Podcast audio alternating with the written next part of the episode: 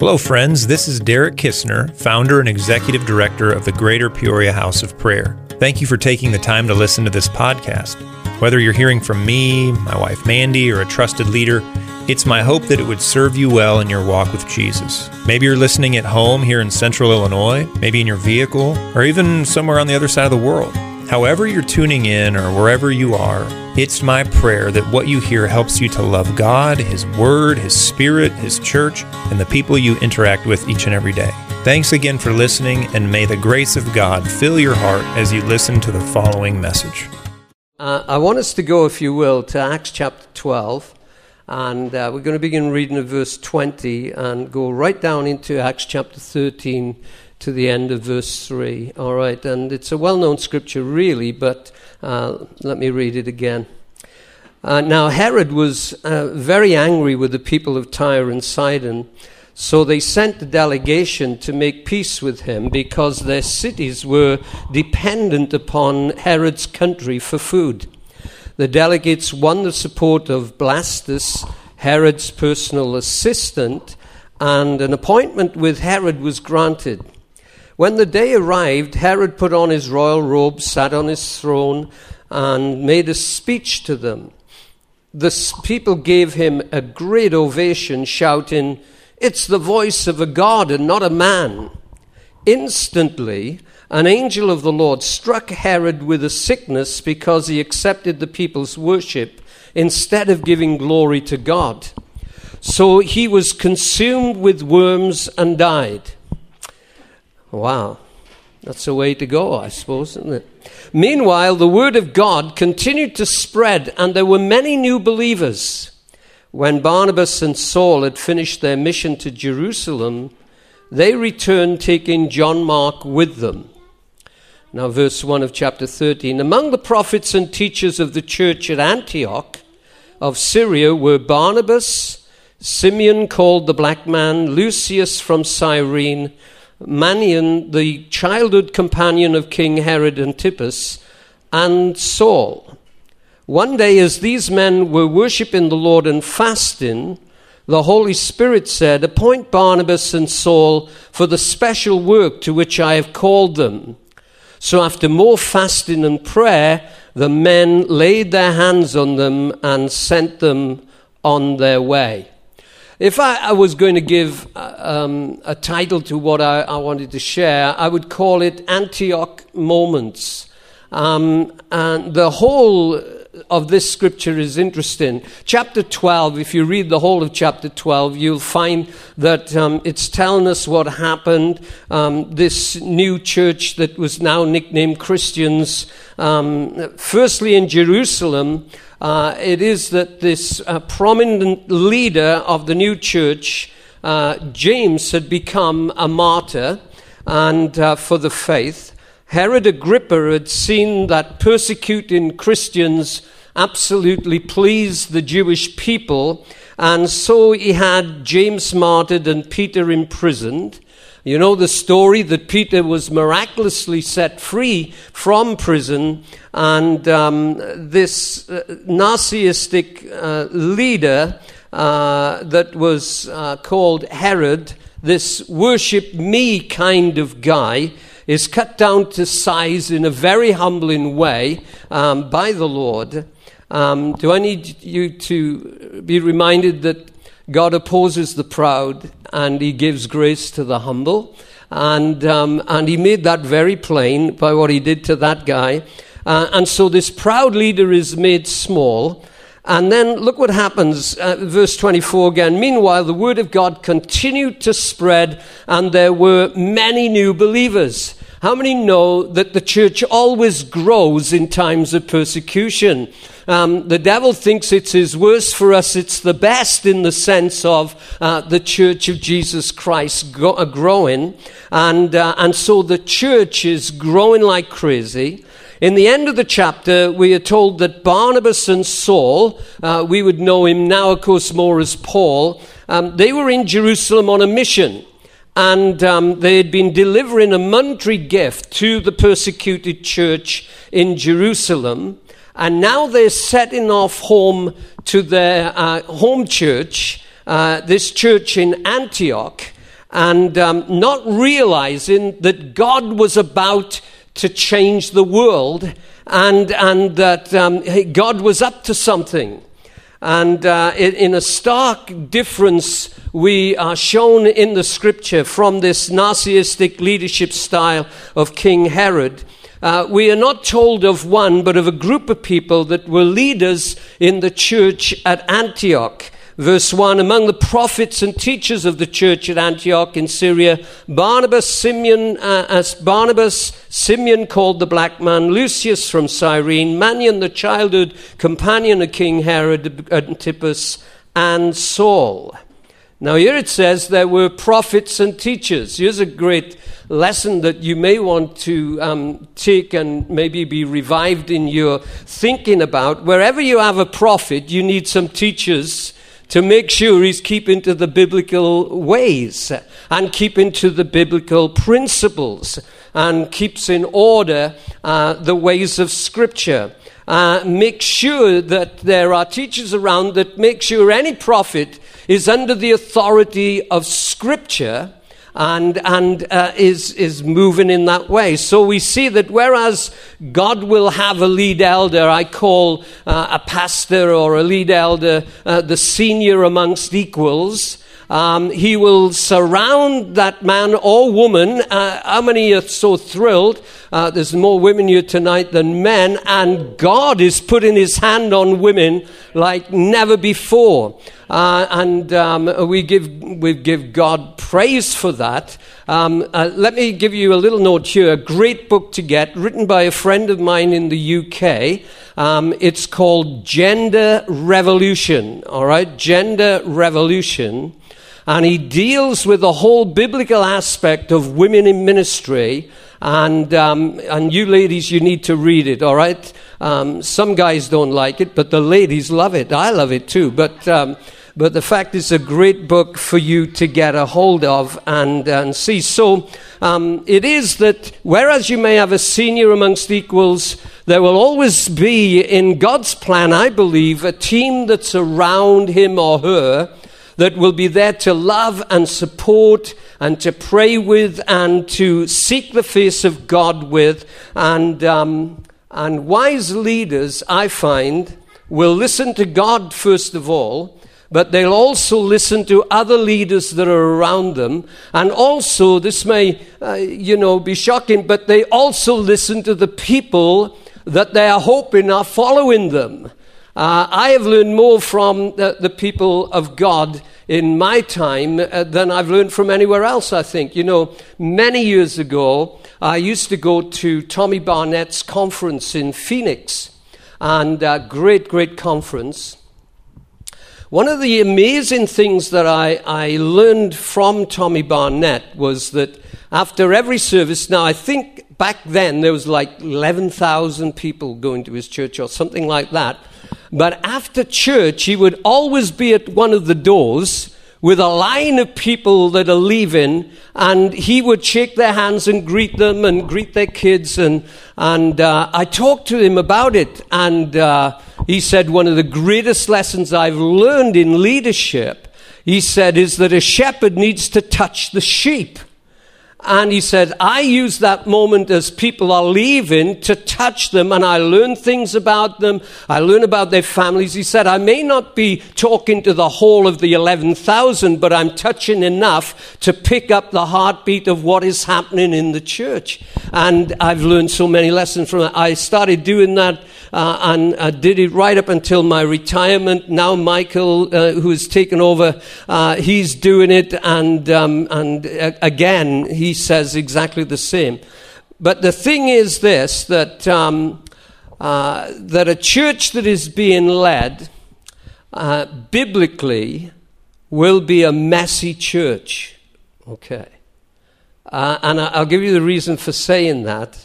Um, see, uh, we're all like the, the people in the scriptures here, the leaders in the scriptures. Uh, we are not leaders that are looking to make wise decisions, believe it or not.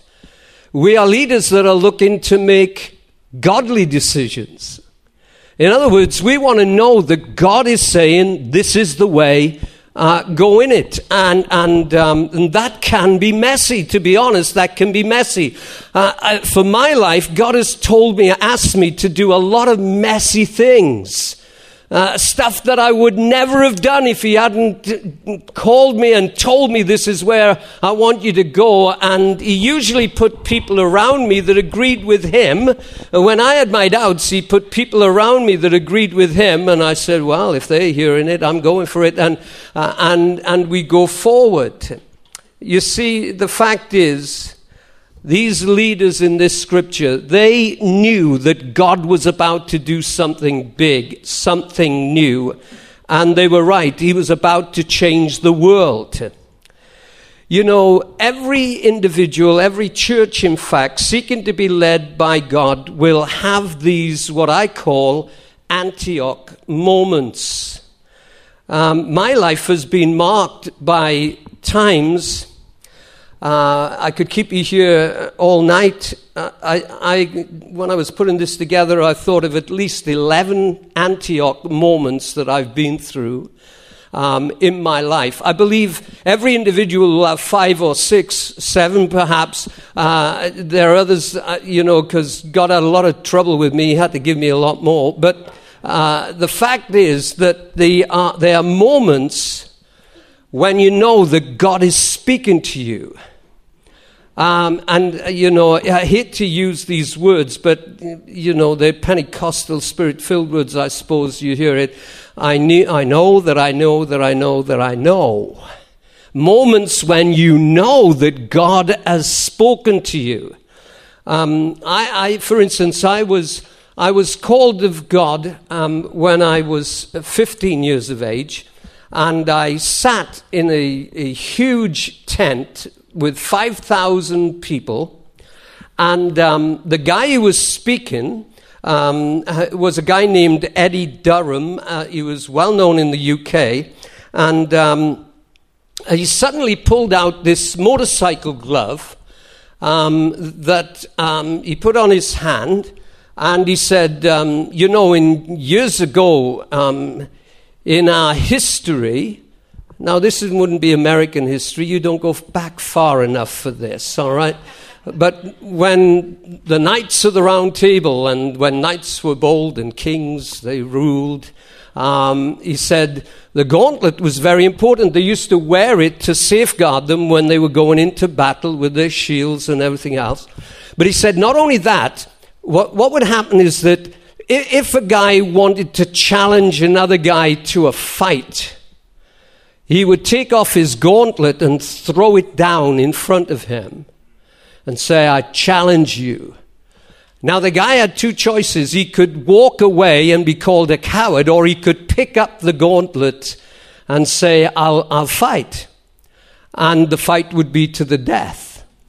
And, um, and so he, he started talking about the great need of lost souls going to a lost eternity, did Eddie Durham. And, and he um, uh, painted this picture of the need of workers and people who would not only uh, sign up to be Christians, but would, if need be, lay down their life.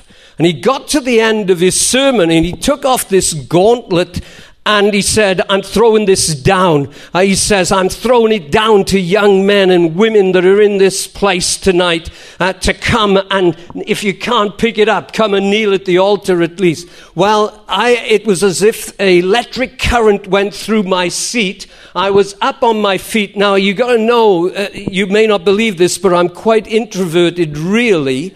And, um, and for me to get up in the 5,000, it was crazy. But I sprinted down to the front and I grabbed that gauntlet and I said, For the rest of my life, I'll serve you, Jesus.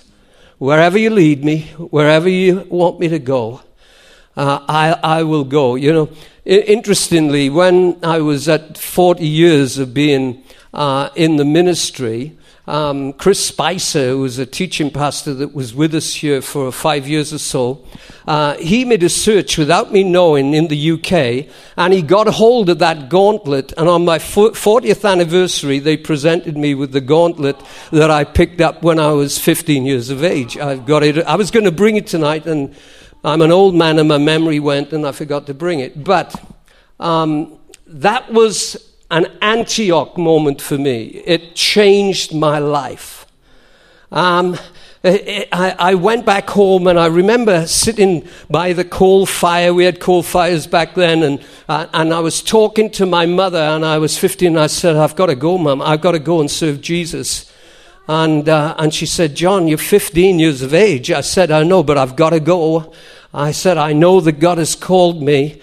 And, uh, and, and, and the Assemblies of God back then, they had a program called the Herald Program. They didn't actually call it the Herald Program. In the UK, they called it the Herald Scheme. Now, scheme means something different back then, uh, back there, than it does here. It means a program. All right. So, uh, and uh, you could sign up to give a year of your life to go anywhere that the Assemblies of God would direct you to help a pastor, serve in a youth group, and you wouldn't get no pay. All you'd be guaranteed was a roof over your head and food in your belly. And um, I decided I'm signing up for that. And so, as a 15 year old, uh, I signed up for that. I waited and waited and waited for an answer to come to say uh, you had to go for an interview to London, which was the big city, you know. And um, uh, I, I was waiting and waiting, and nothing happened. And then finally, when I was 17, I got a letter inviting me to an interview. And um, my dad, who was my pastor, he said, um, John may be wondering why it's taken so long for him to get this letter. He said, Well, I didn't think he was ready to go. And I wrote to them and I said, This brother could do with another 18 months or so in his own church. Don't get in touch with him. And so he knew it all the time, but never told me. Uh, but it was, he threw me into everything I, I started preaching around different churches and all sorts of things that he got me involved in. And again, uh, I left on September the 8th, uh, 1968, to go and serve Jesus full time uh, as this Home Missions, they called it the Home Missions Herald. And I, I did that for a couple of years. And, and then something happened. I got to the last place where I was serving. It was a place called Hinckley in Leicestershire. Uh, you know, we have, uh, you know, areas we call by shires, all right? It'd be like states, but they're not as big as the states, all right? Uh, did you know the, the UK is only slightly bigger than Illinois? Only slight, and we're surrounded by water, so it's an island. And, um, and, and, but I, I ended up in this area called Leicestershire in Hinckley, and um, I had another Antioch moment that happened there that wasn't nice. I'll tell you what happened. I, I was serving there, you know, and um, this church was being looked after by another pastor from a city a few miles away, about 15 miles away, actually and he was overseeing the church. I was helping him a couple of days a week in his church, and then I'd go to Hinckley and serve the church there. Well, while I was there, a couple of the leaders of that church said, John, you need to be the pastor of this church. You need to be our first pastor. I said, But you got a pastor. Ken's your pastor. He said, No, but I, I, I think we think that you ought to be the pastor. I, listen, I was 20 years of age. And, um, and, and suddenly my ego kicked in and I started to agree with them. I, I, thought, well, that's a good idea then. You know what I mean? And, um, and I remember the night when Ken came to a meeting that they'd called and they said, we we feel, Ken, that John ought to take on and be the pastor. And, and um, I'd never talked to him about it. Uh, it was the first he was hearing about it, and immediately I could see the hurt in this guy's eyes that I had let this go on and, and never talked to him about it. Well, long story short, I did become the pastor. Um, but immediately I felt the presence of God lift off me, if I can put it that way. Uh, when he walked out the room, I knew that something left me, and um, you're on your own, King. Do you know what I mean? And I, I knew that I was out of the will of God. And and um, I stayed there two years, just two years, two and a half years, and then I got called to a church um, where, interestingly, we remodeled a theatre, believe it or not.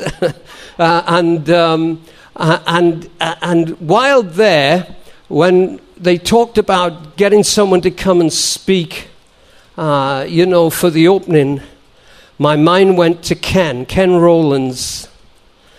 And, and I hadn't talked with him since I'd left. And um, I called him up and I said, Ken, I know I haven't talked to you for a long time, but would you be willing to come and speak for us? And, um, and he said, I'd love to. And um, I said, Well, come and have a little bit of food with us before you go, we go to the service. And, and he came to my house. And as he came through the door, I fell on my knees and grabbed his ankles, crying my eyes out, saying, Forgive me, forgive me, forgive me, forgive me. I said, I am so sorry. And he lifted me, he was a huge guy. He lifted me up and he said, John, I forgave you the night that it happened. He said, I can't afford to carry unforgiveness. And he said, I forgive you that night. He said, and I've loved and watched you ever since and prayed for you every day. And, and of course, I have forgiven you. And I just hugged him, and we were the best of friends till he passed about five years ago. And, um, but it was an Antioch moment for me to see that there is a shady side of me that is an ego that if it's left to get out of control, uh, then I'm, I can get into a lot of trouble. Uh, and it was an important time. So Anyway, I've got to go on here because I'm, I'm going to be here all night otherwise.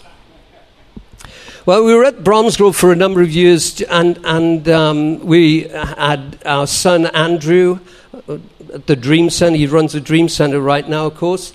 And um, Andrew was about three or four. We had another baby that was on the way, and um, uh, it, it, it happened that that baby died. The, the circumstances I haven't got time to go into, but had, we'd gone nine months in the pregnancy, but the baby died. I wasn't with Letty when it happened. I was out visiting, of all things, different people, and uh, she'd only gone to the hospital to have a checkup. Um, but I, will never forget that moment when I, I, went to the hospital and they brought this baby in in a little casket and. Uh, uh, there was my baby second born son. And um, that basically ended us pastoring at this church. A number of things happened, but um, I took a job. I took a job as a mail delivery man because I believed that I've got to look after my family. And so I, I took this job as a mail delivery man. I hadn't worked long, and they said, We want to promote you to a van driver delivering parcels. Well, that was better than riding the bicycle, wasn't it? You know, that's the way I was doing it on the bicycle. I was fit, fitter than I'd ever been in my life. But uh, the only thing was, I didn't know how to drive. And they said, Oh, that's no worry, we'll teach you to drive. All right, so they had their own instructors, and for eight hours a day for two weeks, I was taken out every day, and they would dri- I would be driving. And, um, and then after the two weeks, they gave me my driving test. And it was in the second largest city in the nation, Birmingham. And um, I passed the test. Well, I have to tell you this. To this day, Letty doesn't believe that I passed the test. She thinks I'm a terrible driver and you never had proper instruction and all this type of stuff. but, but um, the, it was a godsend, really, because um, what I did, I moved Letty, uh, who was going through terrible um, postpartum depression because of that birth and loss of the baby we moved back to a home area uh, and started to attend a home church where she was brought up, and uh, well, she wasn't brought up, where she got saved. And, um, and uh, I started delivering mail in, in Coventry. Well, I got to be asked to be the youth leader, uh, and so I started doing that. That grew like crazy, and, um, and I ended up as the full time youth pastor there. Um, and I was there for a year or so. And then I got this call from uh, the pastor that I was serving under, and he said, There's a church in a place called Nuneaton, about 180,000 people, and they haven't got a pastor. I want you to go every Wednesday night and just take their Bible study. And, and so I started going. And, uh, and the first night, actually, when I got there, it was a rundown shop premises, and they met upstairs. And whenever it rained, they had about 40 buckets, it seemed, everywhere, catching the rain coming through the roof. And, but when I walked through the door, the Lord spoke to me very clearly. It was an Antioch moment and said, I'm going to make you the pastor here. And um, I served them on a Wednesday night for about six months. And after six months, um, I, I, found the movings of God. I talked with my pastor. I'd learnt the lesson from before. And I said, I believe God wants me to go and take on this church in Nuneaton. Um, long story short, God really put his hand on the whole thing. By now, I was not delivering mail, by the way. When I went over to take that church on, they couldn't afford to keep me. And so I took a job selling insurance. I was the best in the nation, they said. And I was making a lot of money. Um, but also, I was pastoring this church, and, and suddenly this church was growing like crazy and went from about six people to about 80 people, which was massive at that time. And the elders there, the two guys that I had serving with me, they said, Will you um, now go full time? I said, You can't match what they're giving me at the insurance. They said, Oh, if it's about matching, you better get out the way and we'll bring another pastor in who will take what we can afford. And I said, You're not doing that. I'll take what you will give me. And I, I, I, took on the job and, and took that um, church on and uh, long story short, it grew and grew and became one of the biggest uh, Assembly of God churches uh, in the UK. And um, then I came to another Antioch moment. And I need to tell you about this. This Antioch moment came again. See, my biggest problem, and you may want to take this on board, my biggest problem in leadership, if I can call it leadership, my biggest problem in ministry has not been the people, it's not been churches, it's been John King. I, I am my own biggest problem. Uh, and, and I have this ego thing that will try and resurrect. And um, I got this phone call, and it was the Assemblies of God again. They said, John, we'd like you to consider allowing your name to go forward to be on the National Youth Council of Assemblies of God in the UK. And uh, I thought, wow, recognition. And I came off the phone and I said to Letty, I said, they, they want me to go on the National Youth Council. She said, now be careful that's what she said. Be careful. But she never stopped me. She's never said no to anything that I've said that I felt the Lord was saying. It came to the vote, and when the vote was taken, I got the most votes. And they announced, John King, uh, you have the most votes. You were voted in to be on the National Youth Council. In that moment, I heard Holy Spirit say, You're on your own in this, King.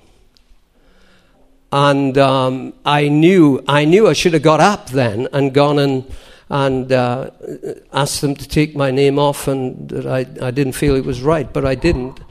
And uh, that ended up with me being on the youth council for six months. Uh, and I was running from one end of the country to the other. My church was suffering.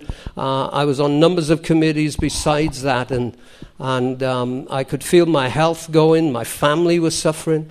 And uh, one day I got home and um, the phone went, and I, I just come into the house from a meeting, and I picked it up, and it was the secretary of the National Youth Council. And uh, he said, John, we put in the uh, agenda together for the next meeting. We're thinking of this date. Can we take it that you'll be there? and I, I found myself saying, No, I won't be there, and I won't ever be there again. Will you please tell the brothers I, am resigning uh, right now? And uh, I put the phone down. Uh, Andrew, my, my son, was standing there. I kicked a bookcase to pieces. I ran into our kitchen and I crouched in a corner and said, Stop the world, I want to get off. And uh, that led me into six months of um, total breakdown. I was out of the church for six months and uh, everything was put aside. And um, and and I, I was in, in the place uh, where I just was totally uh, in tears every day, uh, seeing very few people. And those who came, all I could do was cry. And the best people, there's another lesson, the best people who ever came to visit me were the people who didn't say anything, but they did cry with me.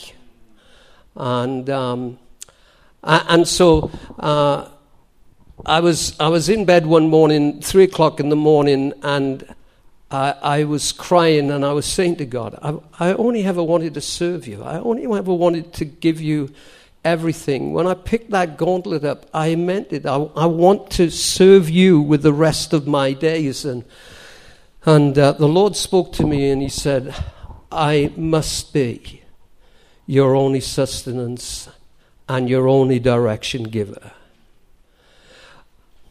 The weekend after, there was a guy coming to the church where Letty was brought up uh, to preach. His name was David Pawson, one of the great teachers uh, and a great friend of mine.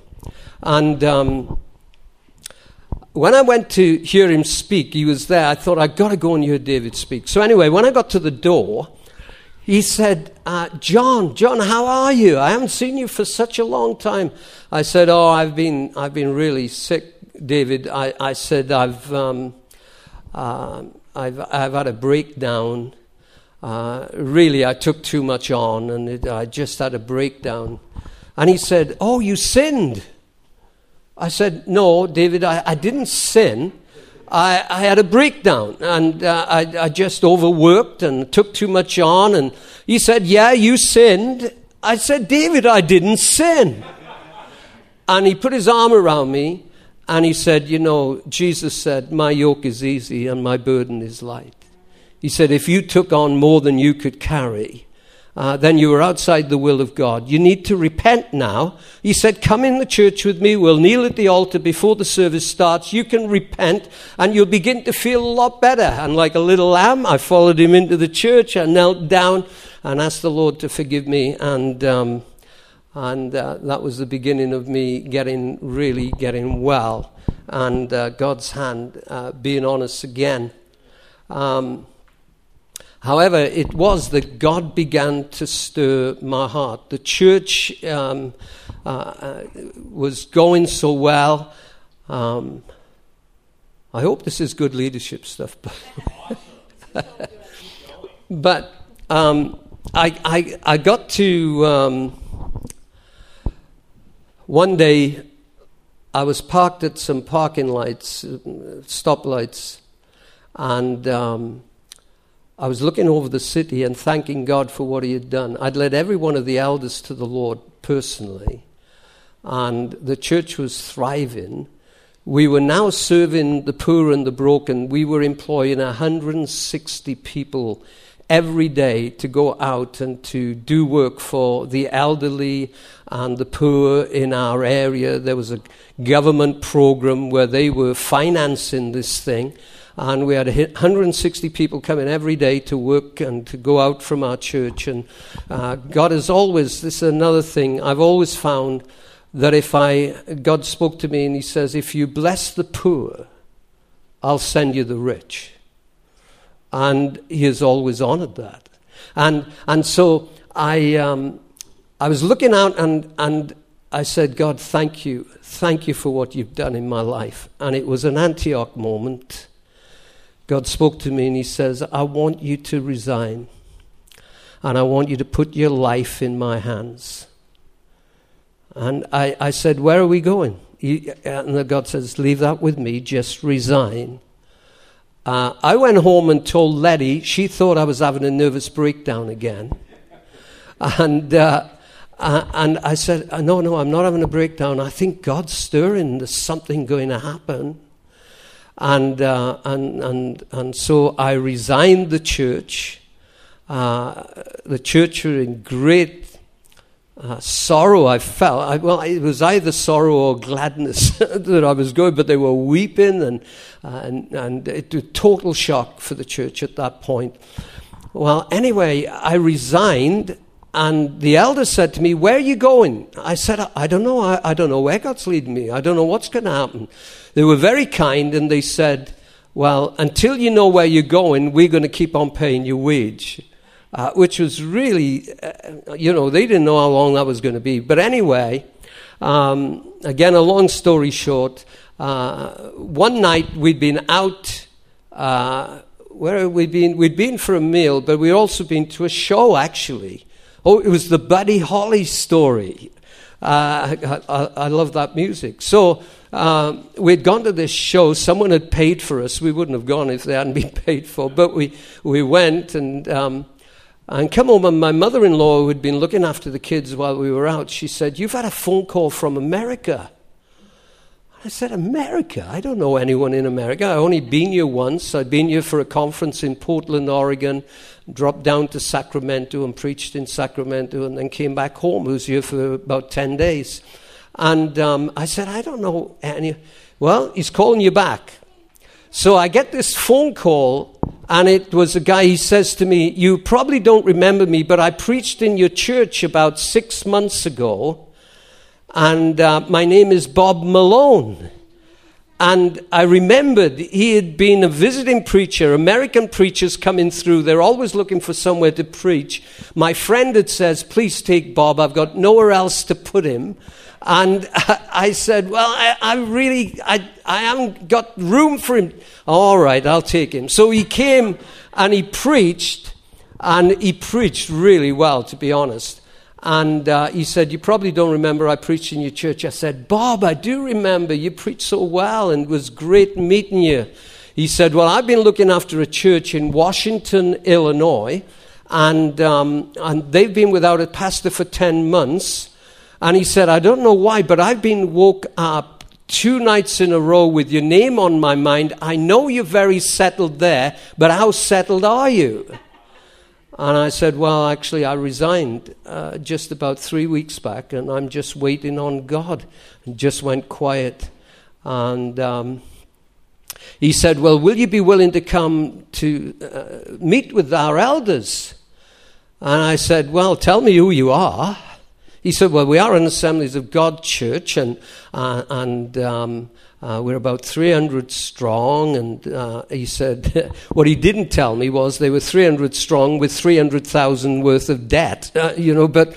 But uh, the thing, the thing was, he said, "Will you come over? We'll cover your expenses." So I came off the phone. Oh, I said to him, "Where is Washington, Illinois?" And he said, "It's just outside Chicago."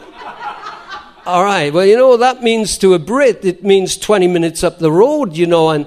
And, um, and when we got off the plane and it was three hours through the cornfields, uh, we knew we'd traveled. And, and, but this is what happened. As soon as I arrived at Faith Christian Center in Washington, as it was called then, it's now called Faith Church.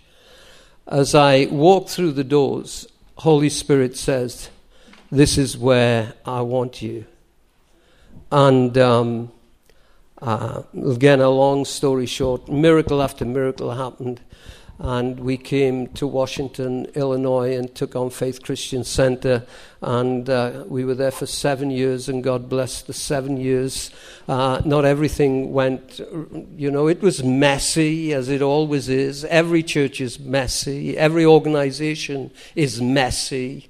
Uh, and, and God never promised anything other than that. And, and the thing was that now I, I knew I was where God wanted me to be.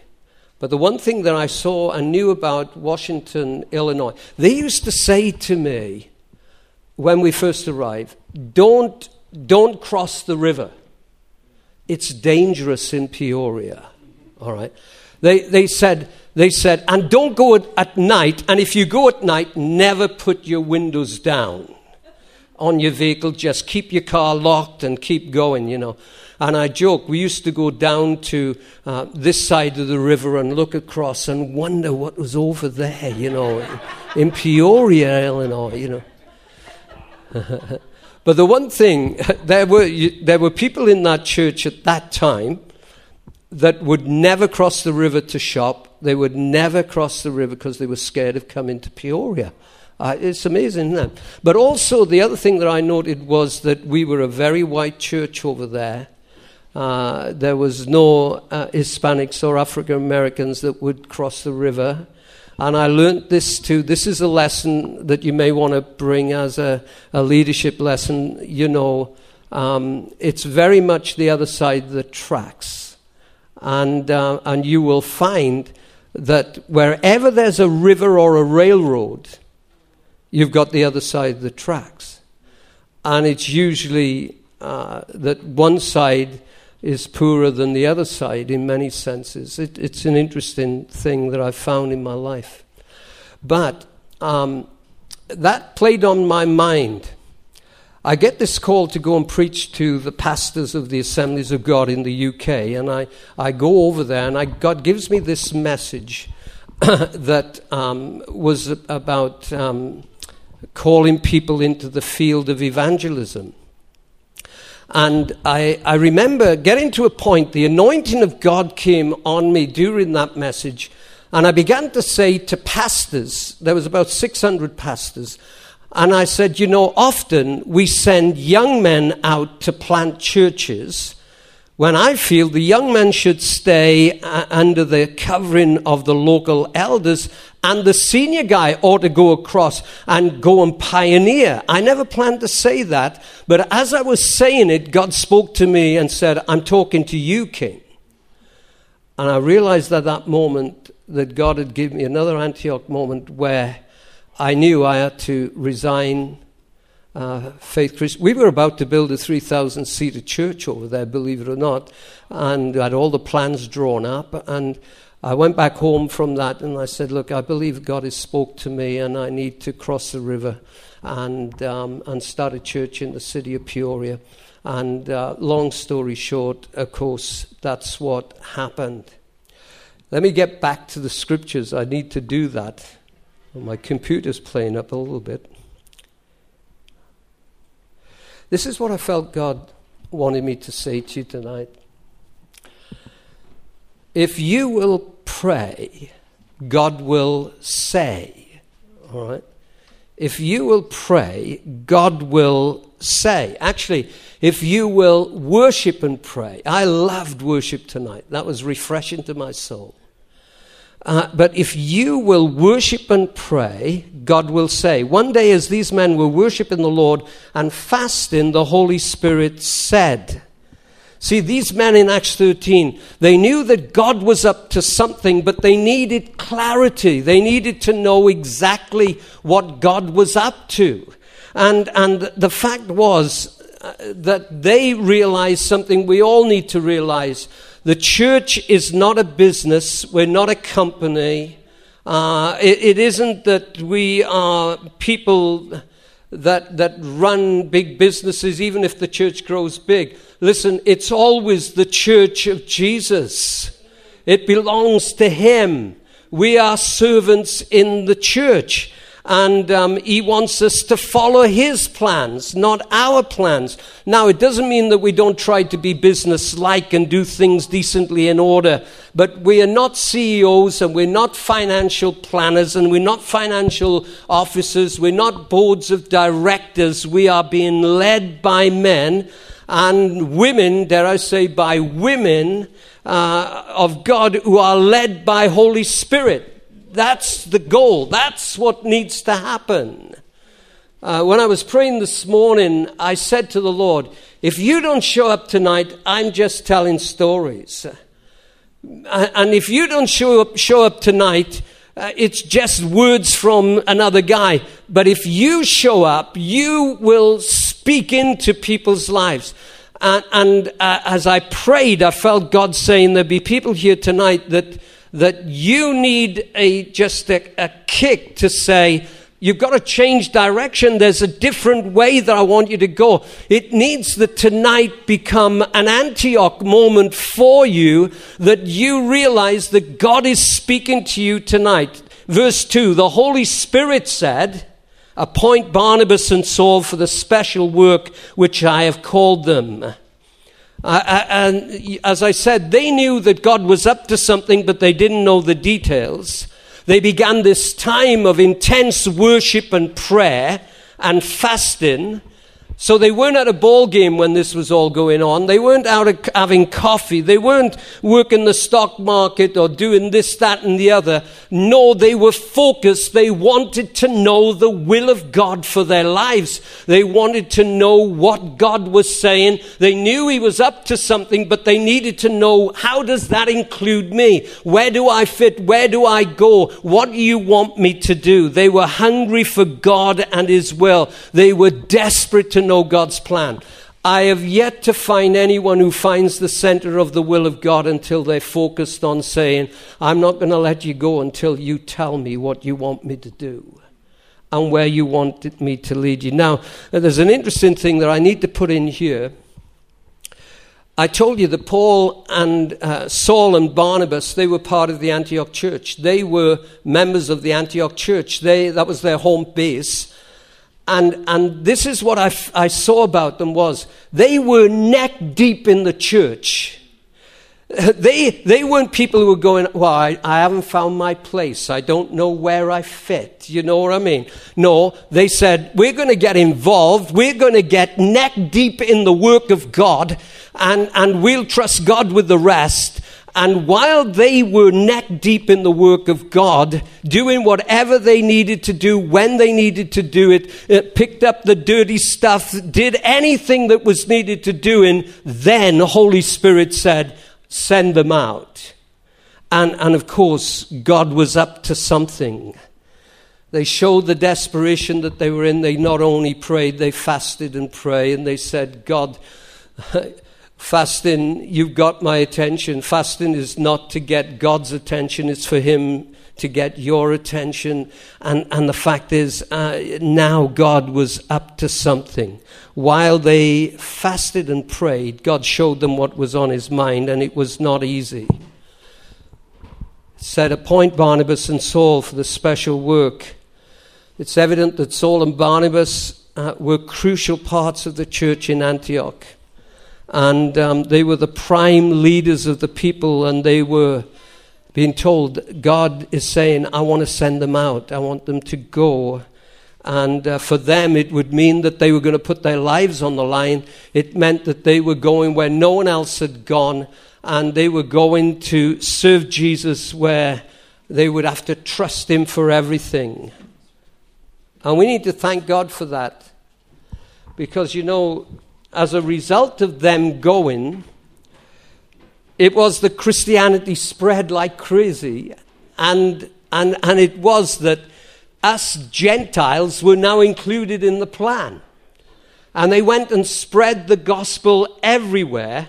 And um, not only that, it affected us right up until today when Christianity is the biggest religion in the world 2.3 billion people who, one way or another, claim Jesus to be their leader and they're his followers.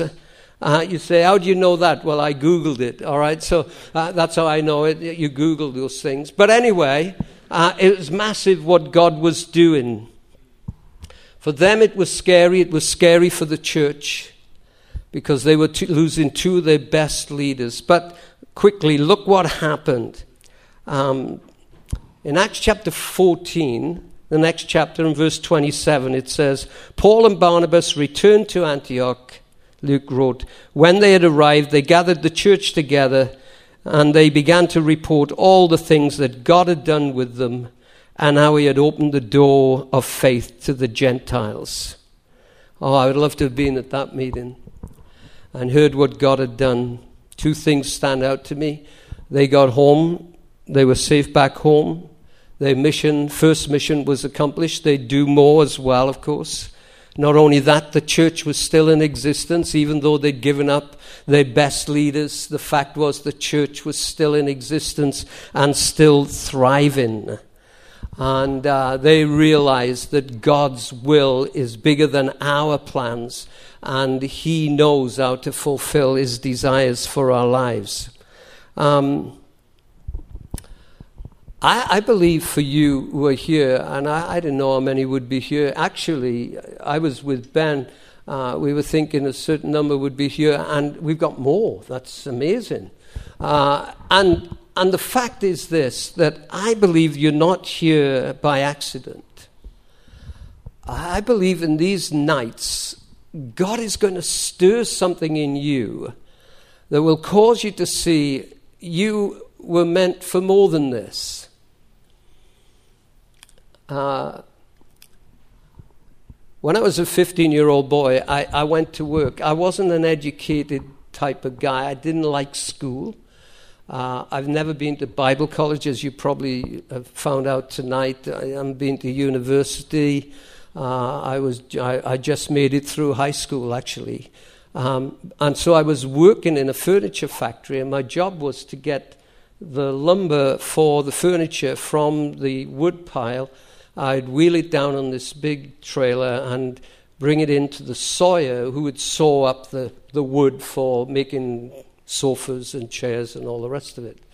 I was out in all kinds of weather. I remember pushing that lumber down to the sawyer and God speaking to me and saying, You're meant for more than this. And I knew in my heart that God had a plan for my life. And dare I say to you tonight, I don't know what you're involved in now, what you've been touching now, what you've been seeing now, but you're meant for more than this. And God has a plan for your life.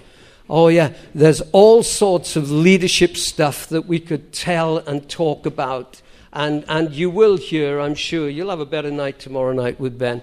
But uh, on, on Friday, we'll sit down and talk and answer questions as well.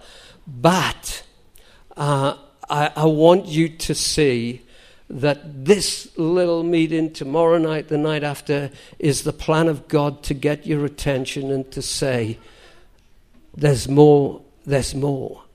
I've got more for you. I want to put my hand on your life. I want to direct you. I want to guide you by my spirit. And, uh, and, and we need to line up and say, God, if this is an Antioch moment, I'm ready, speak. Yeah. yeah? While they fasted and prayed, God said. And God is saying the same for you as you begin to center in these next nights and say, God, I believe these are uh, nights ordained by you, and I'm going to seek your face and believe your will. And God, whatever you want to say to me, say it. And, and this is a big lesson that I've learned in my life. It is better to obey God than not to obey God. Amen.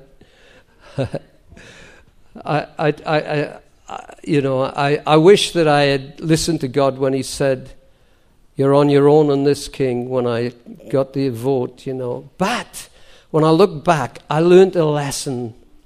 And that's what Antioch moments do. They learn you lessons, they teach you lessons uh, that you take on in your life.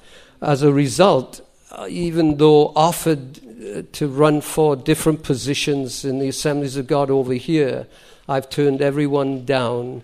And it gets scary, you know, over here. At least they'd get in touch with you before the meetings where they were having the elections in the UK and talk and see if you were interested or not. Over here, you'll be sitting in a meeting like this, and they said, We're going to have a vote. Now we're going to have the nominating vote, and suddenly your name's on a screen. They've put your name in without even talking to you. Uh, it's crazy. How many times I've got up and gone to the mic and say, with all due respect, and I thank you for your love for me and your, your appreciation, but I can't take this. You see, all I've been called to do is what God called me to do. Look after the church that I put you in. Uh, don't get involved in numbers of other things. You won't be able to take it. My yoke is easy, my burden is light, and I've proven His will in all that. For more messages like this one, please visit our online teaching library at gphop.org/teachings.